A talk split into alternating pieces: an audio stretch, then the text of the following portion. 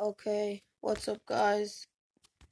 Another episode of the podcast, episode seven, I think.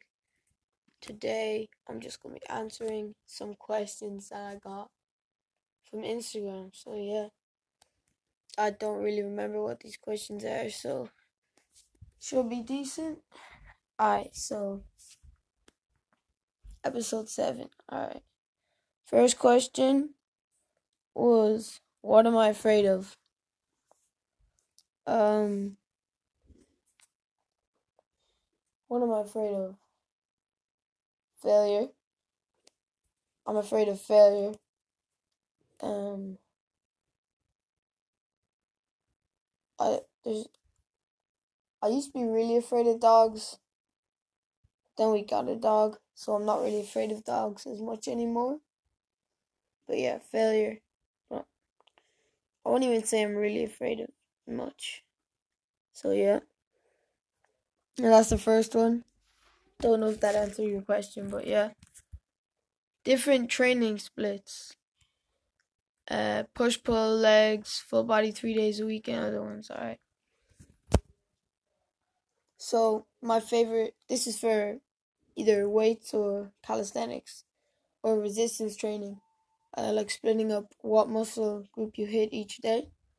So my favorite one is push-pull legs, six days a week. So that would be chest, triceps, shoulders, back, biceps, and then legs. Rest and repeat. Um, that's my favorite, but th- I've tried that. I've done upper, lower, so upper body, then lower body, rest, upper body, lower body. And I've tried full body, like, three days a week. I haven't tried a bro split. I don't think that the, a bro split is like you hit every muscle once a week only. So it'd be like chest, back, legs, arms, shoulders. If you want to do that, then do it, but I, I don't think it's very good.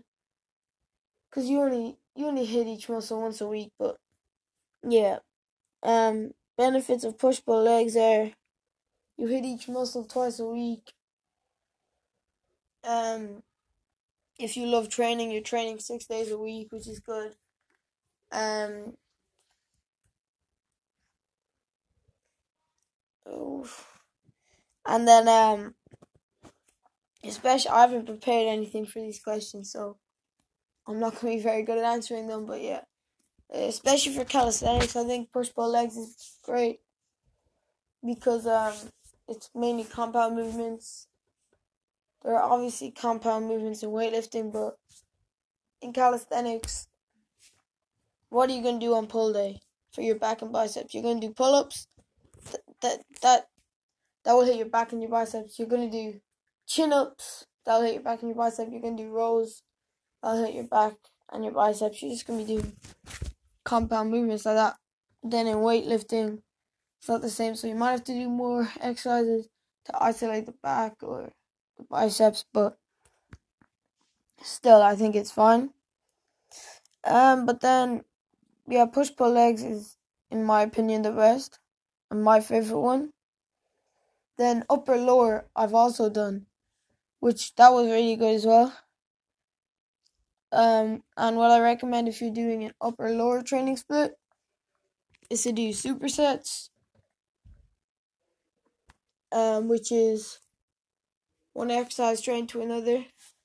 A lot of people think like a drop set is let, let's say I do pull-ups, then I do rows, or two exercises that hit the same muscle group. That's a drop set. But then, by my knowledge, I might be wrong, but superset is to like opposite exercises. So let's say, let's say on your pull day, you would do ten sets of ten pull-ups. That's just a really good example of a simple routine. And then your push day, you do ten sets of ten dips. And then you start doing upper lower. I recommend doing your set of pull-ups, then your set of dips. And then your next set, the same thing. Save time. Also build up your cardio as well, which is good. So, um, that's the best I can answer that question, sorry. So yeah, I recommend push pull legs, but upper lower is good. Oh yeah, uh, full body. I didn't talk about that.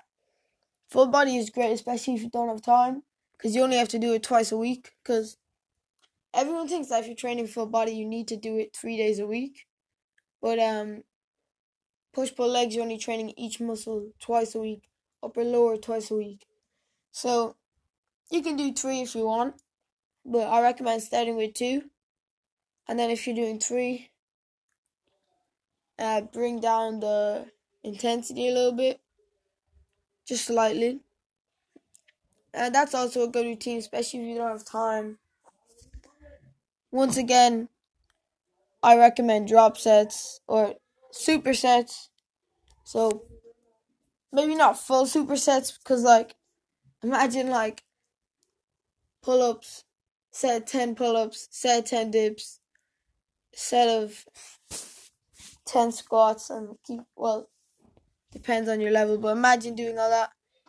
You can manage it, but yeah, I recommend doing some form of drop set for full body as well. So yeah, they're all great routines. The only training routine I don't recommend is the bro split, which would be hitting the training five days a week, um, like chest, back, shoulders, arms, legs. If you want to do it, do it, but it's not, I just don't recommend it because I don't think there's enough frequency. Okay, so that is a different one. So next one was, um, what is my biggest addiction? Okay, so this was a weird enough question, but yeah. My weirdest addiction, no, my biggest addiction, sorry. My biggest addiction is probably training, definitely training. So training, it's the only, well, also sugar, but that's fine. I'm just a kid. I'm, I'm gonna eat what I want. Like as long, I try to get the good food in me, but then when I have that in me, I also just kind of eat whatever I want.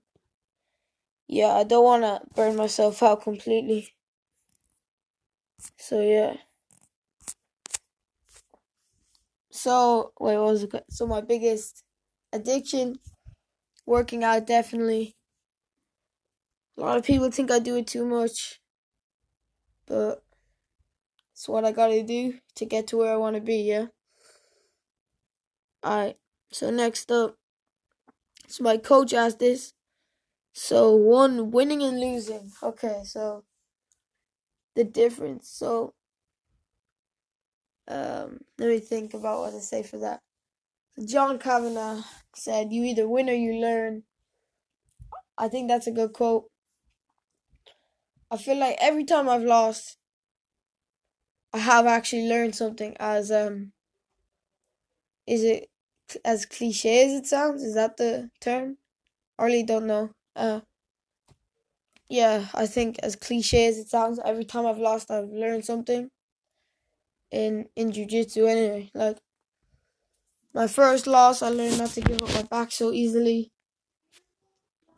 My next loss, I didn't learn anything, but he was like triple my weight. Then after that, uh, what was my next loss? Yeah, literally, everyone... I learned something like, don't give up your back so easily, Rian, or go for the kill. Don't just sit. Don't just relax and sit there. Or um, go straight in. Be more aggressive. Use, take risks. Like, so winning feels good, but um. a lot of people, especially as kids and teenagers, they win so much they think they don't have to work hard. And that that's not going to be good for your future. Because there could be the kid losing every match, working his ass off just to win one. Know what I mean? So, and then they'll catch up. So that's why if you're winning every match you ever go into, go up a weight class or up a belt level or something like that. Just so you get that humbling experience of losing. So, yeah. And then winning. Winning feels so good in any sport or anything. But especially, I, I found martial arts, it feels better because, like, you stood there and then you get your arm raised at the end and you know how hard you worked for it. Now, I'm not saying people don't work hard for other sports, but, like, when I, in my other sports I played, it was kind of just messing around with my friends. And, yeah, but martial arts, I'm serious about it. And every competition, like, like for soccer matches, when I played soccer, we'd have one every week. So, yeah, but work so hard for every competition and for it to pay off, yeah, that feels great. And, yeah, happy. But sometimes you, you're going to win and you're not going to be satisfied. Like, the National League final, I won. I got I got the belt. I was national champ, but I I should have submitted him. I shouldn't have let him take me down. I should have swept him. There was like so many opportunities for extra things that I didn't do, but that's fine. I did learn from it and all that. So yeah. Okay, so then we just got one more. Setting an example for your brothers and classmates. Um, whatever you do, try to set an example. Like, by your hard work or whatever. So, like, I, I should plan these more. So, like, I aim to show everyone how hard I work to inspire people younger than me that are into martial arts and things like that. Like, I don't I don't even know how to answer this question. I just try. Set a good example in training for those younger than me. And yeah, that's pretty much it. So then also, someone else sent, aim to inspire and results will follow. So that's the same thing. Um. So if you aim to inspire those either younger than you or the same as you or even older than you, uh, results will come. Because how are you going to inspire them? Are you going to inspire them by showing them how hard you work? And if you're working hard just to inspire them, you'll be like, oh yeah, I was working hard. I'm going to be so much better. So yeah, I want to, yeah, I just want to set a good example and inspire kids that are younger than me, especially. All right, that was episode seven, I think, six or seven. I think it was seven. Thank you for listening. Follow on Spotify, download, share it, please. I thank you.